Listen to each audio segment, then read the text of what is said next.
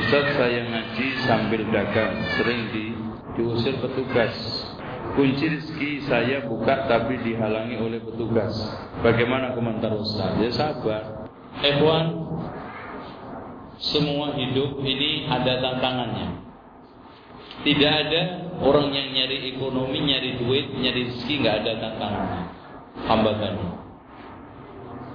Mungkin antum dapat hambatan diusir-usir petugas. Tapi sekarang yang kerja, yang yang punya perusahaan resikonya lebih besar.